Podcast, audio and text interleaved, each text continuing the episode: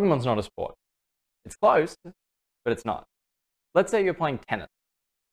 If you're playing tennis, you work on your backhand, you work on your forehand, make sure your shots get better. And as they get better, the strategies you employ become different depending on your individual skill and how good your shots are, where you put the ball, everything like that. In Pokemon, whilst there's a whole lot of fundamentals you have to work on, the strategy you employ within the game is the same whether you're the best player in the world or whether you started a week ago, especially when it comes to things like matchups. So, if you're a coach or you're trying to get a coach, what's really important is not what they've done. It doesn't matter. It doesn't matter how many tournaments they've won, doesn't matter the accomplishments they have. All that matters is A, they can deliver information really well, especially and in a way that will work for you. And the second one is that what they're giving you is right because a lot of the strategy is binary. It doesn't matter how good you are, it doesn't matter how good your fundamentals are, it's right or wrong. So you can teach well, and what you're teaching is correct. Sounds like you're a good coach. Yo, and welcome to the 136th episode of Lake of Rage Pokemon Trading Card Game Podcast. I'm your host, as always, Kevin Clementi, aka Mellow underscore Magikarp. I'm joined today by a very special temporary guest host joining us for like the fifth or sixth time. You are one of the most decorated guests we've ever had. We have the Not, one. not enough times. I mean, we'll have you on more often if you want. The people love the one and only Henry Brand. Henry, how you doing today? Fantastic. Thank you, Mellow. Thank you. I'm doing great. Uh, as a little bit of a so everyone knows where we are in time, we were recording this before the Charlotte regionals, and that's going to be relevant because we're not going to talk about it whatsoever. Although from the past, I would like to congratulate Xander on winning with Mew. Henry, would you like to predict the winner of Charlotte while we're here? Um, I think Gardevoir is going to come second, and it's going to brick and lose to something. Fusion Mew sounds possible. Um, yeah, I think I'll congratulate the second place Gardevoir player. You'll love to see the Guardy believer out here.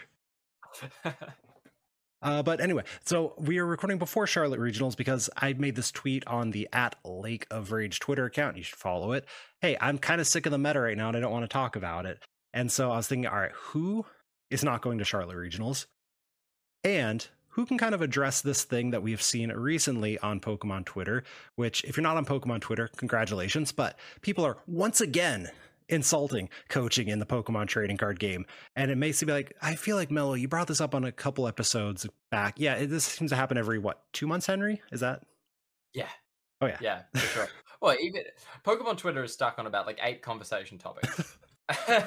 so yeah, That's this. This is definitely one of them, and it will continue to be one of them. Apparently, yeah, without a doubt. We saw VGC just actually had their first discussion on it, so they're coming into their own.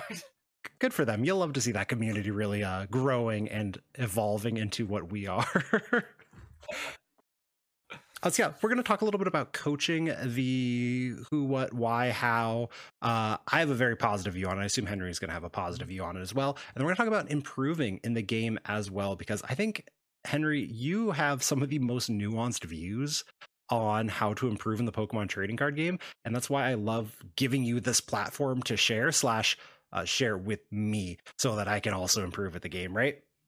Yeah, no, absolutely. I mean, just even before we, Yeah. you know, get into the, what they've been talking about specifically, at least my experience with, I mean, obviously it's no, it's no secret I do coaching. I think I definitely don't advertise very frequently, but it does, you know, I, I do do it, and I've done it for a long time, and I think it's interesting because the first, like, I started because I got my friends into Pokemon, right, Mhm. and to teach them how to play, right, and and that- genuinely that was one of the first things. And so i essentially for like a full season like two of my friends that started i basically coached them like every time.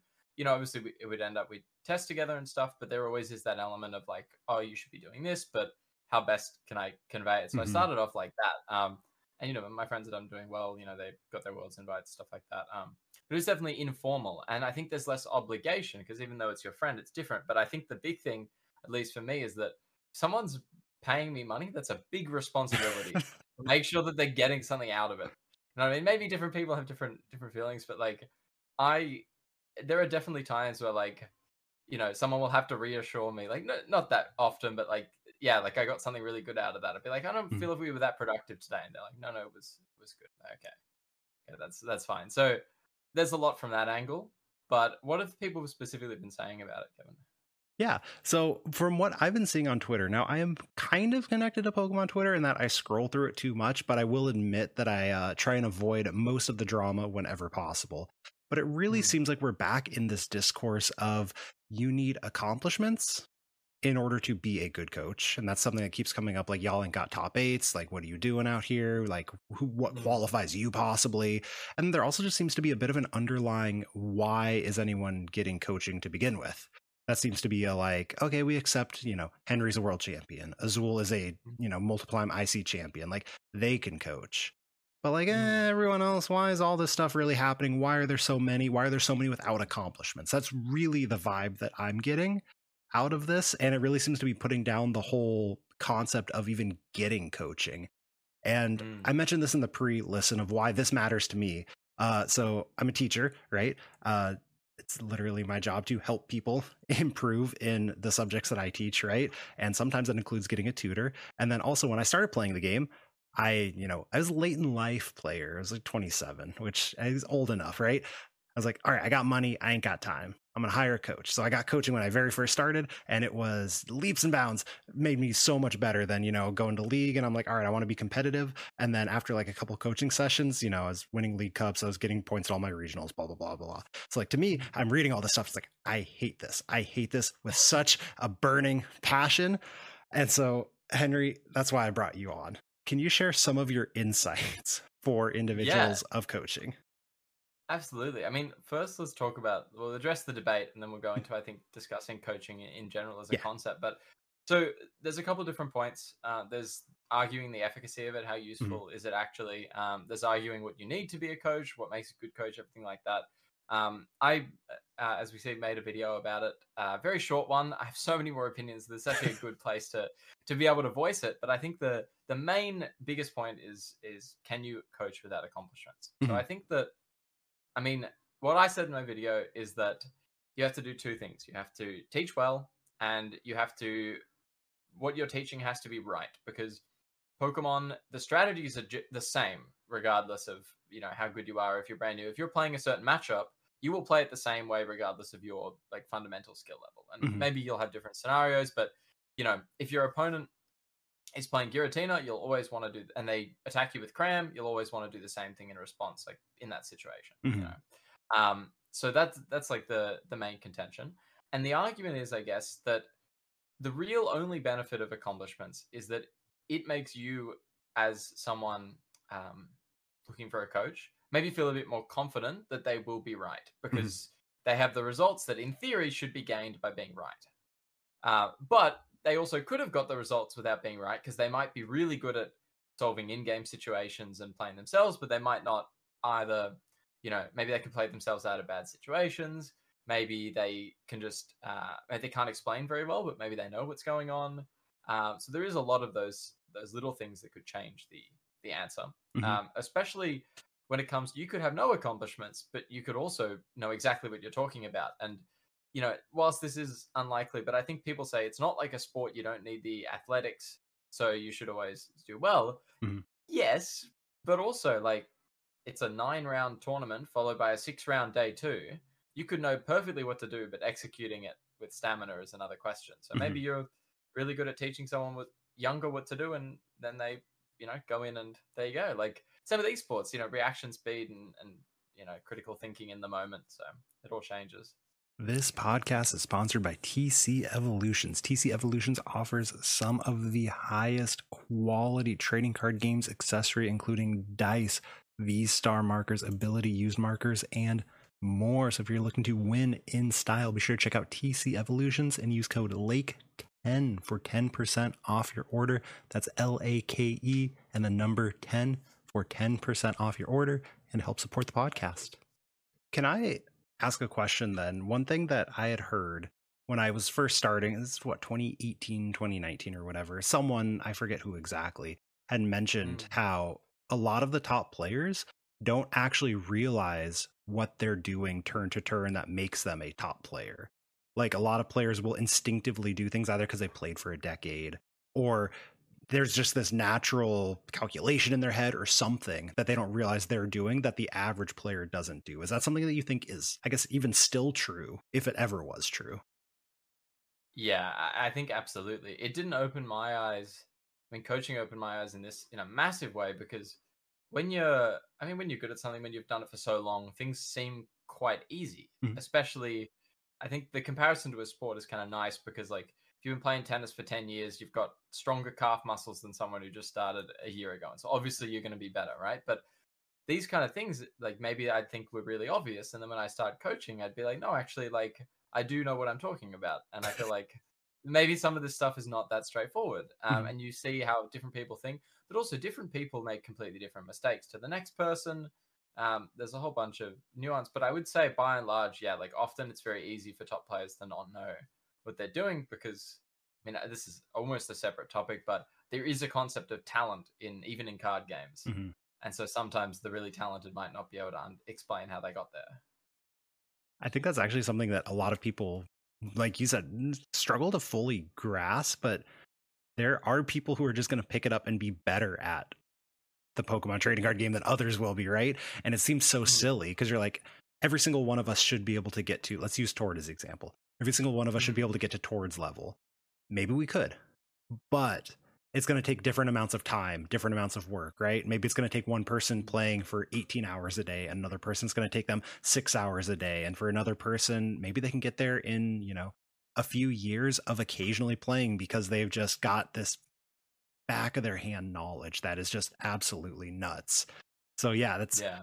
It's something that we don't think about because you're like, well, duh, LeBron, he's six foot eight and he can jump through the roof. Of course, he's good at basketball, but like, there's yeah, plenty, yeah, yeah. There's plenty of people who are like they look just look at the game and they're like, well, I automatically know how to sequence. And it's like, okay, cool, like that's sick. yeah, I mean, and there's so much, you know, there's so much maths to Pokemon. There's so much mm-hmm. everything like that. I mean, I came up, I started as a child playing chess tournaments. I think I've mentioned that a few times, but I mean, starting from that is an insane like place to start from in terms of like strategic thinking, but also sitting down and doing like Swiss tournaments and stuff. Like I'd already eased into it. I mean, I played for a long time as well, even from from now. Um, but often that maybe comes more naturally. But what if you were, you know, you grew up and your hobby as a child was painting, mm-hmm. and then you you're really into Pokemon cards, and now you're like, all right, but you you don't have that pre-existing skill set, and then I think this is important. If you don't try and acquire that, then you're trying to like go in with uh, basically unprepared. Oh yeah. So I think, as just as a summary, you're saying that the accomplishments are obviously not necessarily the primary mover of a good coach. Yeah, I think it's really important, and I, I for anyone who who does coaching, and like I really emphasize that, like at least I feel that you do have a responsibility, and mm-hmm. I mean I personally as well. Just something to mention is that I've gotten coaching um, once or twice, not in the past, not before I won worlds, recently. Um, and the reason is that you know, I don't have like infinite time. Mm-hmm. Um, if you would put me in a game and I'm playing a certain deck, I'd be able to figure out what to do. But maybe I don't have the knowledge on hand. Uh, or I might encounter a situation when I'm coaching and maybe I'm not 100% sure, and I should be.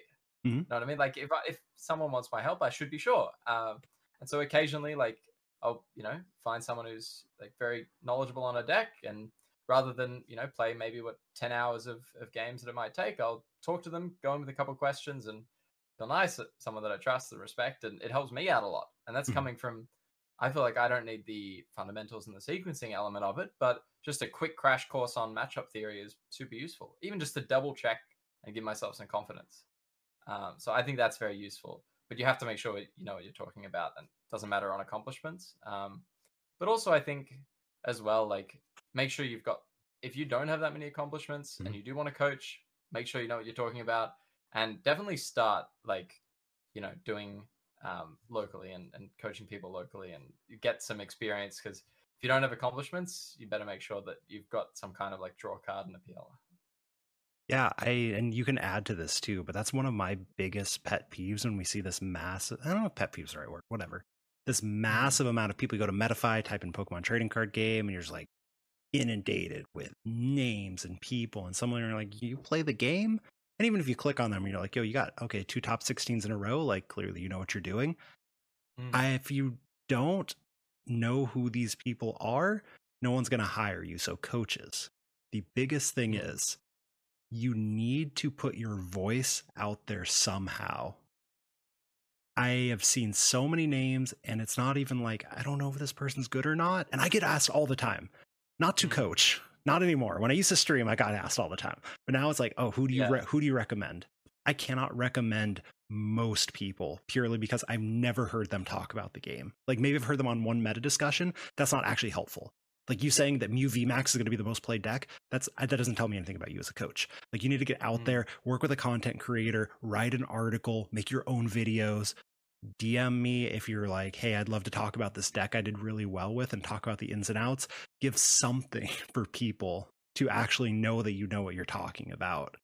And I, think Mm. just, we're missing that so, so, so much. Out of the 50 people on Metafy, there's like a dozen who you can go find content that lets you know they know what they're talking about. Or uh, maybe not, right? Yeah. I mean, I think you've nailed. I hit the nail on that. Is exactly what I was going to say. And I mean, obviously, you can kind of tell that this is the way I've approached things. I should be a coach's coach as well. But um, basically, like, like we said, right? You can be a good. You can also part of the other discussion for coaching without accomplishments and stuff, which I, I- again I think is totally fine.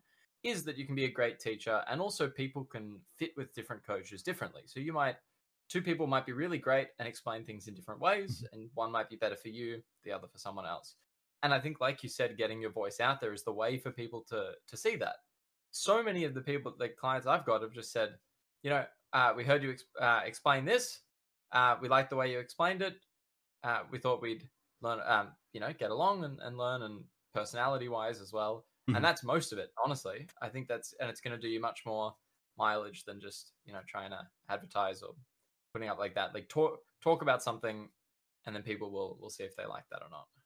That's also a good, like, just everyone in their life has been through school. Think of your favorite teachers, right? You liked them kind of regardless of the subject or the way they they're okay, there's some exceptions to that, I'm sure. But like most people have been like, no, I like them. And I like the subject and what they're teaching. And that's, ex- I think, exactly what you're saying, right? Like, you have to mesh Yeah. with the person. Can I? I want to share out like one of my favorite stories. as well. It's Please. happened a couple times now. It's happened a couple times, but I've um, uh, I had a student once, and I taught the two kids, um, and I taught the dad 1st and Mhm. then I taught these kids, and, and one of them, he was you know in his te- teenage years, and he he was like, probably senior, and he he said, oh, um, and this is after like an hour of coaching at this point, maybe a little bit more. You know, I, I think I met him and his dad um, at a regional, and then he was like, "Oh, what's your best placement at a tournament?" he asked me. Uh, he's like, he's like, "Have you, you know, have you made top eight at a regional before?" And I was like, "Yeah, yeah." Like, and so the kid had no idea, right? The kid had no idea that I, you know, won worlds or anything like that. But the whole time he was super engaged. He was asking me questions, and so he had no idea about my accomplishments. But Mhm. he still like, I guess, understood that like the stuff that I was t- teaching him, and and I guess we were getting along and having a good time. And then I was like, yeah, like he's like, have you been to Worlds? And I was like, yeah. he's like, he was like, what's the best you you've done? And I said, I won it. And he goes, no way. um, yeah. So like, I think that's a good example of um, if you know what you're talking about, then it doesn't matter what your accomplishments are. So So, kind of on the other end of that spectrum is the idea that coaching in general is, I don't want to say a scam because everyone will like allude to it and then kind of backtrack. You know, that like, thing people will do on the internet of like, this is the worst, it's terrible, but it's not that bad to make you kind of like, oh, I'll come around to their side, right? Uh, yeah. what do you say to people who would say, well, coaching's not actually that helpful. Just play the game more. Just find friends to play with, and then you'll be fine. Mm.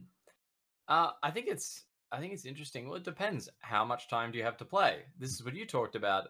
Um, time and money are essentially interchangeable currencies, Mhm. and you might not have you might not have a lot of time because you work a lot, but you might have some spare money to spend on your hobbies. And if you want to get better quicker, like of course coaching is going to help. You don't need it. You know what I mean? Like I'm sure you could spend tons of time and and get better. And I probably would encourage you to do that yourself because the journey to like I mean, figuring things out in card games is always more enjoyable. That's the fun of it, right? Oh yeah. That, like, be like, oh, I like thought of this crazy play, but if I just do the same thing that I've done a hundred times, it's kind of repetitive. So I would encourage that. But I mean, if you want to get better quicker, if you hit a plateau, of course, it's going to be useful. There's also two types of coaching, I would say.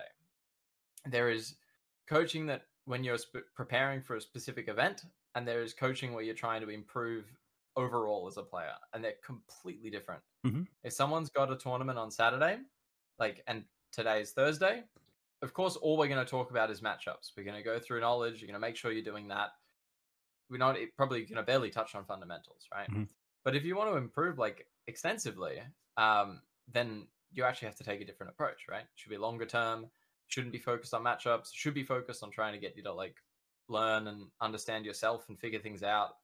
Um, it shouldn't just be like dumping information because otherwise, then it becomes a scam. Because then it's like, um, you know, you could give a man a fish or teach him to fish himself. You know what I mean? Like, yeah. it, if you just teach someone matchup knowledge and then they become reliant on you for matchup knowledge and can't figure the stuff out themselves, then then it's a scam. Mhm. But, but um, you know, I mean, if if someone has a tournament and they're like, I've been struggling with the Giratina matchup, I don't have much time, let's work on it. Then like, you know, you can you can do that, but it depends on your specific goals.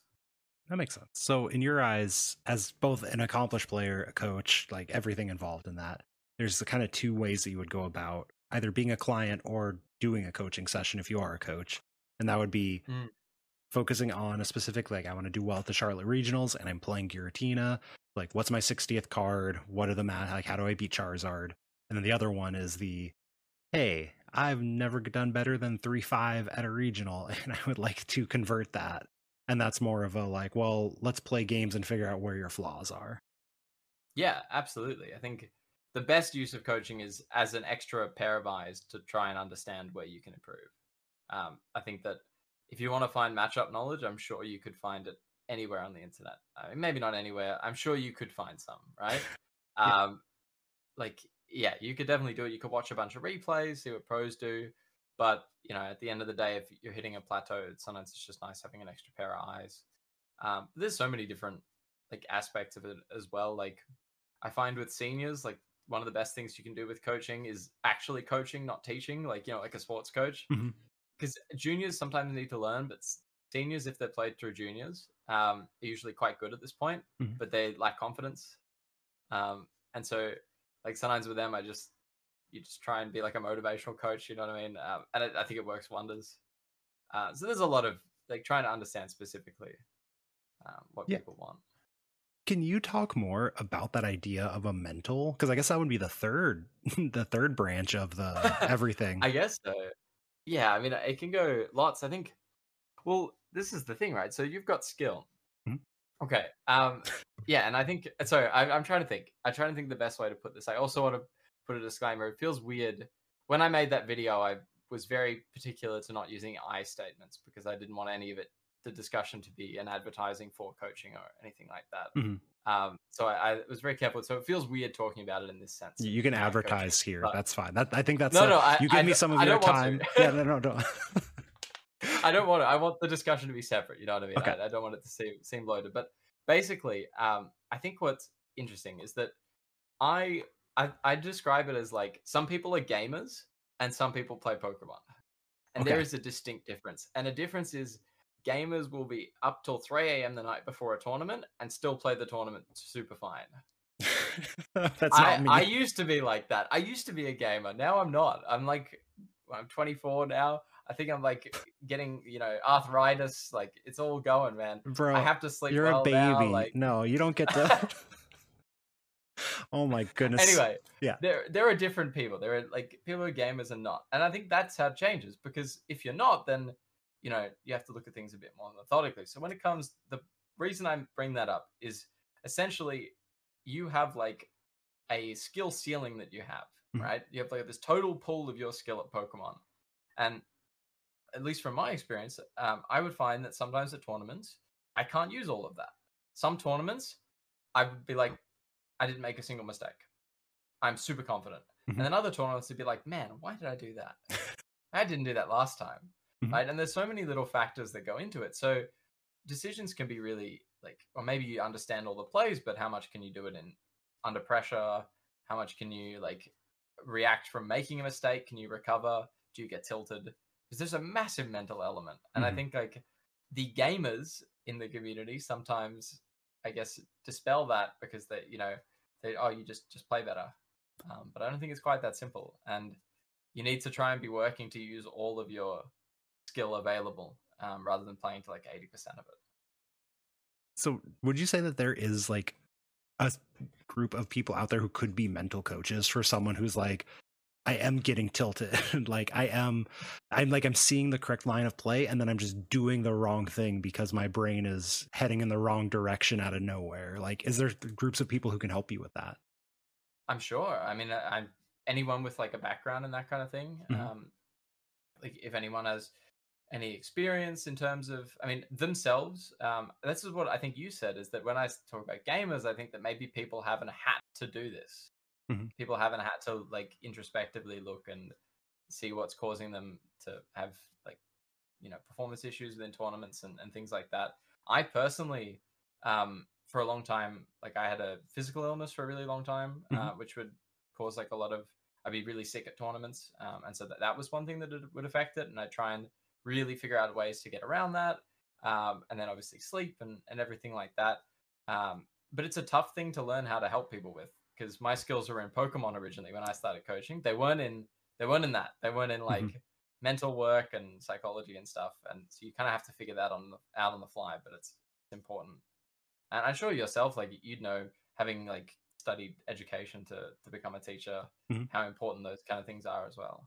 Oh, for sure. Yeah, no, there's there's a massive just everything psycho- psychological is going to be a big deal and i think that's an interesting even going back to the accomplishments as a coach like if that's something you're looking for if you're like my play isn't great but that's not my biggest issue right now my biggest issue is whatever the mental side is and mm. you don't really care about the accomplishments of a player like if you're going to a coach and you're like well you've top aided 17 regionals in a row like that person's probably not gonna be great and they might be but they might not be yeah. great at like they're not getting tilted all the time because they're winning a lot right? Mm-hmm. or they're just like oh just just pay more attention right? And it's like that doesn't work for most people out there. Like well if you consider just being hyper focused and it's like yeah i considered it it doesn't work. That's not really a thing i do. And i mean also there's so many different things. What if you what if you um you know what if you suffer from adhd mm-hmm. but someone that you're working with doesn't know how to doesn't understand that at all or or doesn't you know grasp that or that affects you in a way that you can't quite articulate. I mean i'm sure that that is the thing as well. Uh, i would probably recommend when it comes if this is something specifically you're looking at within a coach um, i would look for some and you, obviously and you want someone with accomplishments i would look for someone uh, who has had periods of not doing well. Mm-hmm. that is the best thing i can say because then they've had to work through it too you know what I mean? Yeah. If they've managed to perform at the top level and, and get fantastic results, but also sometimes don't do that well, well then I'm sure they've done the work to try and figure out what's what's going wrong. Like, and I'm sure. Um, I mean, look at it. Look at Azul. Like he had, I think he had a streak where he missed a couple day twos in a row, and now he's on like three or four top eights in a row. Mm-hmm. Um, and you just have streaks, and that takes like, you know, to bounce back from them, it takes a lot of fortitude. So it's mm-hmm. nice to to think that your coach would have experienced the same thing you're going through. For sure, for sure. Uh, you have any other last second thoughts on coaching before we jump into our how to improve at the game without playing the game? yeah, that's the next section. I mean, it's it's similar. We're going to build on some of the things. Um, yeah, I don't think so. I think um, I one one last thing. I think there is an example, and this is I guess similar to what I've done when I've got coaching recently from people. I had one student once who I was very impressed with and really pushed me. Was uh, he came in uh, I think I'd played him at a regionals in the states, mm-hmm. uh, and he booked a coaching session with me, and he had like a bullet point list of exactly what he wanted to do and work on, and the exact questions he had to maximize. Like I think it was only an hour to mm-hmm. absolutely maximize the time, absolutely. And he asked me before the session and in the session, and that really pushed it. But that is what you should do if you are like super focused and want to get the most out of it. Then you go in with a plan. Yes, exactly what you want to know and what you can get out of it then like it's very clear to see if they're meeting your goals or not, rather than to just go in and let someone mm-hmm. try and lead it. Um, I think is the best way. If you have very clear vision on how to improve this, this guy came in, you're like, how do I improve this skill, this skill, this skill? What do I do for that? And some of it, some of it, I had to be like, man, that's a really good question. How do you improve that? And then that pushed me to think about it, and then figured it out, or had some recommendations, or maybe after the session, I'd spend a couple hours thinking about it and be like, yeah, okay, that won't help, and then you message them and follow up after. Mhm. But yeah, that's the thing. If you if you're thinking about it, make sure you go in prepared, and it's also your responsibility to make sure you try and get as much out of it as well. I want to piggyback off of that because it's both a mixture of a decade of teaching experience, masters in education, and I was also getting coached in the Pokemon trading card game. And I think all of that combines for everything you just said. Uh, Mm. One thing as a teacher is it always takes me weeks, months to get into everyone's brain to figure out kind of that, like, well, where do you need help with? How do you need help specifically? That type of stuff. Obviously, it won't take months of coaching for that to happen because it's one on one and etc. But it is not instant. Mm. You have to spend a little bit of time playing games with each other and watching what's happening and then finding the flaws versus I already know my flaws at the game, right? So I think that's a really good advice of like, I know what I need to work on. I know why I've hired you. These are the things. And that way, you as a mm-hmm. coach don't have to spend a bunch of time figuring out what the player already knows. The other one that you didn't mention, but I know is right on that list. So, even before the podcast, a little behind the scenes for everyone, we are talking about Henry's love of notepads and writing things down. I got two right here. I would highly recommend anyone who gets coaching or anyone who is testing, write stuff down. This is something I did when I got my first coaching session because I was I learned to be a good student by the time I got my masters. It took me what is that? Uh 12 plus 4, 16. It was the 17th and 18th year of my educational life where I finally started taking notes and I was like, "Holy this is great. If I take notes, I learn so much more. And so when I got my first coaching session, I was writing down everything, blah, blah, blah, blah, right? And then at the end of the session, I was like, hey, can I read back to you my notes and let you know what happened? And the coach was like, uh, yeah, you took notes. And then I read back some of the stuff that he said, and he's like, oh, I said those things. like, that's really smart. it's like, yeah, yeah, that was, it was really smart. Thank you so much. But yeah, just write that stuff down so that when I was playing on my own, I could read through and I could very quickly find like, oh yeah remember i need to know what are how am i going to take my six prizes or i was a beginner player right? So like prize mapping was very much something that i had to work on right? Or like my resources don't overbench like how many Buzzwoles do i need to win this game? Like just two more Buzzwoles like i don't need to bench three more right? So like i just had all this stuff written down so that every game on ptcgo live nowadays that i played i was able to look at and I was still able to get a ton out of instead of just blindly playing the game and being like, I'm sure this is going well. Like, no, I know it's going well because I wrote the notes down from the lesson that I paid for. yeah, I think the last thing I want to say incredibly briefly is also um, there is a lot of people and us talking positively for coaching, but uh, also you. I mean, if you want to play yourself and don't need it, you do not need it. If Mhm. you want to enjoy the game as it is, if you want to figure everything out yourself, I also really recommend that as a journey as well. Don't feel pressured into it by any like, oh, I- all my friends are getting coaching. It's not for you, then don't. It's not a huge deal. I think yeah, figuring things out yourself can also be just as rewarding. But yeah, go back about three months and listen to our episode with Victor, where he talks about practice versus testing and a lot of like playing limitless tabletop against yourself and how to take that data and actually use it to better yourself. Because if you're like, I'd like to self coach, I think that's the fun part. Uh, Victor does talk a lot about how to do that part. So, highly recommend. There you go. This podcast is sponsored by Tabletop Village. Tabletop Village is the premier Pokemon First trading card game store in the United States. And if you shop at tabletopvillage.com and use code MELLOW5, that's M E L L O W, the number 5, you will receive 5% off your order of any sealed products, any sleeves, or even other games that they have, including Yu Gi Oh!, One Piece, or Flesh and Blood. So be sure to shop at tabletopvillage.com, use code MELLOW5 to help support the podcast.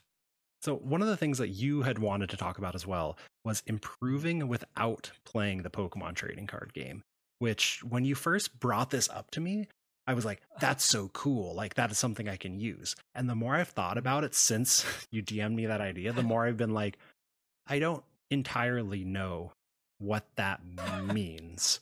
So, I want to preface with why I think it's a good topic. And this is me saying it. Uh, Mm. Azul on his podcasts and streams has been very much like the best way to play is to just play all the games.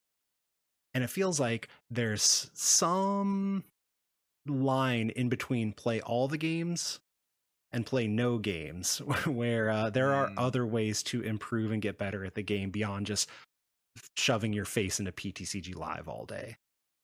So, Henry, what else yeah. can be done besides playing until you hit Arceus rank? okay, well let's let's build on uh, let's build on the stuff we talked about with all the coaching because we we kind of signposted a few other things. Mm-hmm. Um, there are a bunch of fundamental skills that are useful in strategy games, especially card games, based because of the probability element. Uh, that will regardless like be useful to you. Okay, so you have a certain amount of skill in Pokemon, and mm-hmm. you want to make sure you're using 100% of it, like we were saying, right? That's part of this, right? And there are so many other ways to use 100% of it. So I think this is a useful topic because, I mean, it's very easy. And, and I mean, I've been asked this before. Obviously, it's only one tournament, but the easy question for people like who aren't around, or maybe my friends who don't play Pokemon, will say, okay, you've won worlds. Like, what's next? okay, well, let's assume uh, that your like knowledge of Pokemon's really solid. Your decks or lists that you make are really good. Your play specific to Pokemon is really good. How can you go from there? So one of the ways that I've been trying to like, not one of, but some of the ways I've been trying to like maximize this is a better understanding of the maths, mm-hmm. um, a much better understanding of the maths. So one of the ways I think you can really push the top skill level, and when you get to that thing, so the better you get at Pokemon, the less likely you are to win against someone of a similar skill, even if you're better, mm-hmm. right? It's like the uh, someone who is a five out of ten at Pokemon might have a better chance to beat a four out of ten than a nine does a seven. Okay. It kind of curves like that. So the better mm-hmm. you get, the less actual skill it involves, obviously, because there's you're playing the game better and better, and so it becomes more probabilistic. So mm-hmm if the way you can push the really margins is you can get really good at the maths. So what I try and practice is uh, trying to do like actual like quick calculations. Like I'm playing, I'll think, okay, I've got 20-ish cards in deck. What's the better choice, given that I have these things? Um, and that's really tricky, obviously, to do. But even understanding it is important. So I said to you just before, because you're like, what are you talking about with this? Don't play Pokemon. What do you? I don't get it. You said that to me, and I was like, okay, best thing you can do, first thing you can do is um is do an online probability course. Mm-hmm. Series of YouTube videos. I'm, I think there's a bunch of free ones from like you know some of the Ivy leagues or something like. There's some really good stuff. Mm-hmm. Um, do a very simple probability and maybe even stats course. Uh, you don't have to know the maths. You just have to understand the concepts. Mm-hmm. It's really important. Think about like I mean you would have seen this to death, but the whole fleet-footed versus generator. Do you remember that? oh, I do. I was watching James's stream the very first time when he ranted about it for like an hour. it was great. I loved it. So, so the maths wise, it makes no difference. Yeah, it makes absolutely no difference. Like if you fleet foot first, people go, well, if you draw an energy, then your generator's lower. Okay, well, if you don't draw an energy, then your generator's higher. Mm-hmm. So it balances out. That's like one an example of the the concepts you'd learn. And regardless of the maths, thinking in that way is really beneficial to card games because you're it's all probability. So hmm. um, that's super useful. So do a maths course. Uh, and there are a bunch of others. Like, I mean, you are competing, mm-hmm. right? You are competing. What kind of things do you think are generally good if you're competing at anything? Oh gosh, competing.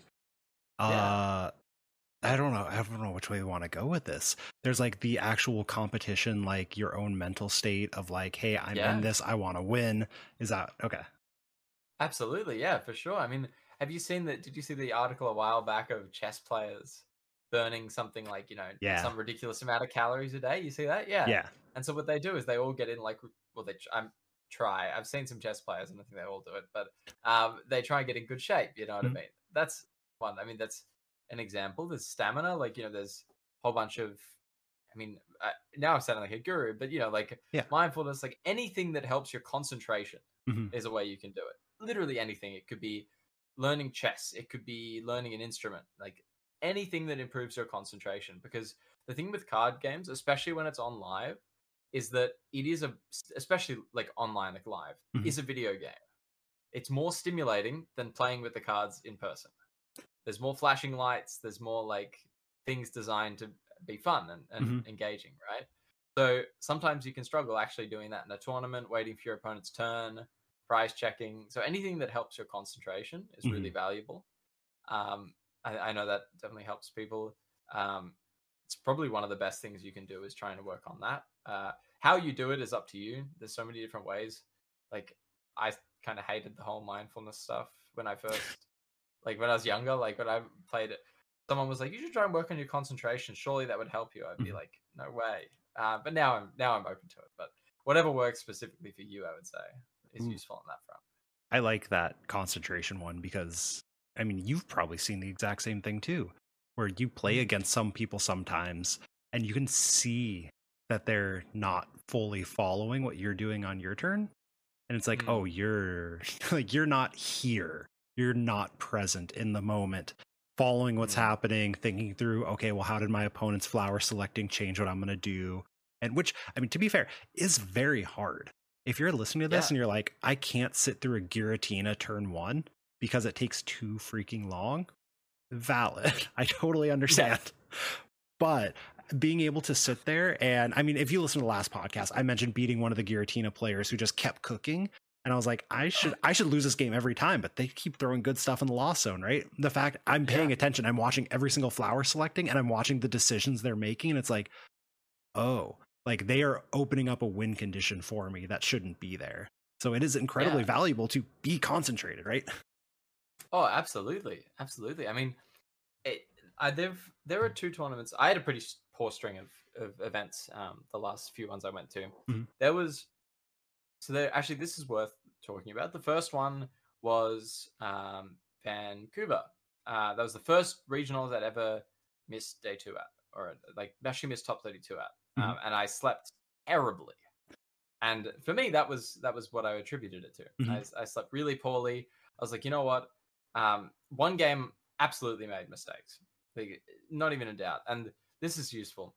I lost on a three percent chance. I did the maths afterwards. Yeah. But I could have done something slightly different the previous turn and had a hundred percent chance. Oh, And so I can't really be upset. Yeah. Yeah, but I mean, I can't be upset, right? Mhm. Because like, like okay, it was extremely unlikely, but I it didn't need to be. It could have been certain. So I actually lost from my own like, mistake. Mhm. Um, and there was another round where I lost, but I was kind of uh, look, looking back on it afterwards. I was like, I don't think I made any mistakes, but I also was not in it, and so I don't think I have accurate. Like, I don't think I was paying enough attention to know if I made mistakes or not. Um, and so that was a good one. But then after Yeah. Brazil, for example, after LAIC, I was like, you know what? No, I'm like pretty confident. This was a rough day. Mhm. Um, I had some really tough games. Um, like it just didn't draw great. Played pretty well. That's okay. I'm happy with that. But the Vancouver, I was like, man, like I, I can't. I got to be doing better than this. Uh, that's that's a good example. Is like making sure that you're actually concentrating and blaming the right things. I feel like that I can't even remember what misplays I made because I wasn't paying enough attention in my own game is look, all of us feel attacked, listeners. I feel attacked by that. Henry said that about himself. Like we've all been there before. Yeah, I mean, absolutely, and and there are so many like, I think I think Celio said this. Mhm. Um, there was like I think the finals of Milwaukee. There, there was one match, and Celio said in a like a chat I was in with him. He goes, "There's Henry looks like unbelievably focused. There's no way he's losing." um, and that's not like obviously that's not true. Like anything can happen in a game. But to me, I think the difference in how I felt mentally when I do really well compared to when I do average Mhm. um, is definitely there. I definitely do feel like sometimes I'm just not in the zone. Um, and I think that's like something definitely useful to talk about. I feel like I don't always make use of, like I said, the whole skill that you have. And that's like the trick that you're you're fighting against yourself with. I think that's something I can also say of myself. So I assume listeners, you're in that same boat of like the tournaments where you have done well, you feel like you're in a different mind state or a different flow state of just like, I'm here. This is it. Like I've got everything's working, right? Every flower Mhm. selecting, quick search, whatever feels so good. And I'm fully focused on which individual move is correct to reach a goal versus I'm gonna refinement some stuff and see what happens, or whatever Guardy players do. I don't know. yeah, no, without a doubt. I think it's I think it's important. And in terms of other things you can do, Mhm. um, because I think it's really cool to. That's what I've been trying to do is trying to like find a bunch of things that I can improve at. And I'm thinking at some point I'll make some YouTube videos like this, but um, because I was thinking of what what I'd actually want to make, and I think that's what it would be. But Mhm. I think there's so many things you you can do, um, like we've already talked about. But one that I did is there was this situation, like a probability thing, Mhm. where um, you would have a better chance. Uh, it was like an Archeops Lugia thing. Basically, summary of it: Do you play Serena and draw three, looking for only an Archeops because you already got a way to discard it, Mhm. or do you research your whole hand, draw seven, and hope to hit Archeops and a way to discard it? hmm So, if that is relatively clear, Yeah. Basically, the the answer is the answer is dependent on the ratios of cards in your deck. Hmm um, how many of each thing do you have? So it depends on that. But what i did is i modeled it out. Um, i had someone help me build a like a little script that, that would do it based Yeah. that you could change. It's not super complicated. You hand by hand is a little bit tricky but yeah you can basically i modeled it quickly and then i figured out a way to see roughly which side of it i was on when i was playing Mhm. which side of this this number so um, an easier example is let's say you have a i've seen a calculator that shows the chance of hitting a Pokegear Mhm. based on different cards in your deck, right? Zero percent always. Never hits. Yeah. Zero. Zero. Always zero. so I'm going to tell you what I learned from this. Yeah. And this is a way to imp- you're, you're improving a Pokemon by doing this without playing Pokemon, which is again the, the thesis of this topic. But Mhm. basically, you have about a coin flip chance at the start of a game to poke gear for a Colress if all four are in your deck. Mhm. It's slightly above 50. Mhm. Uh, slightly above 50. So maybe I think it's almost dead on. So, well, if the um if because of that, do you always flower select as much as you can first? What if that by doing that you lock yourself out of your play? So let's say you could flower select again, but it means you have to jet energy a Comfey. Mhm. All right, so you're playing Giratina, but by jet energy in the Comfey, you lock yourself out of using abyss seeking. Mhm. So would you rather gear first to see if you get Colress to keep abyss seeking open, or would you rather jet to increase the chance?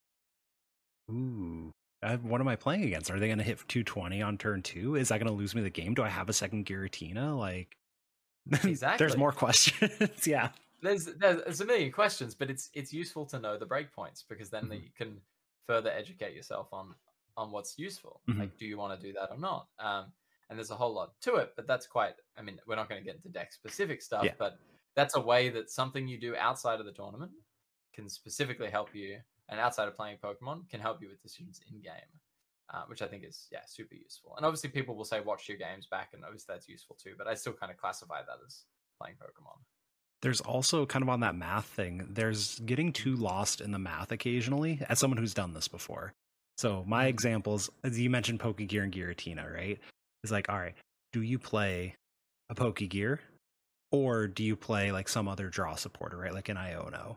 Because then you're talking about like, well, if you could play five Colress, you could, right? Yeah, and my you know you figure out and i figured out pokegear is approximately half of a Colress all things considered. And it was like why would i use a deck slot on half a Colress versus that? And it was like okay well this is terrible. I would always want an Iono over it.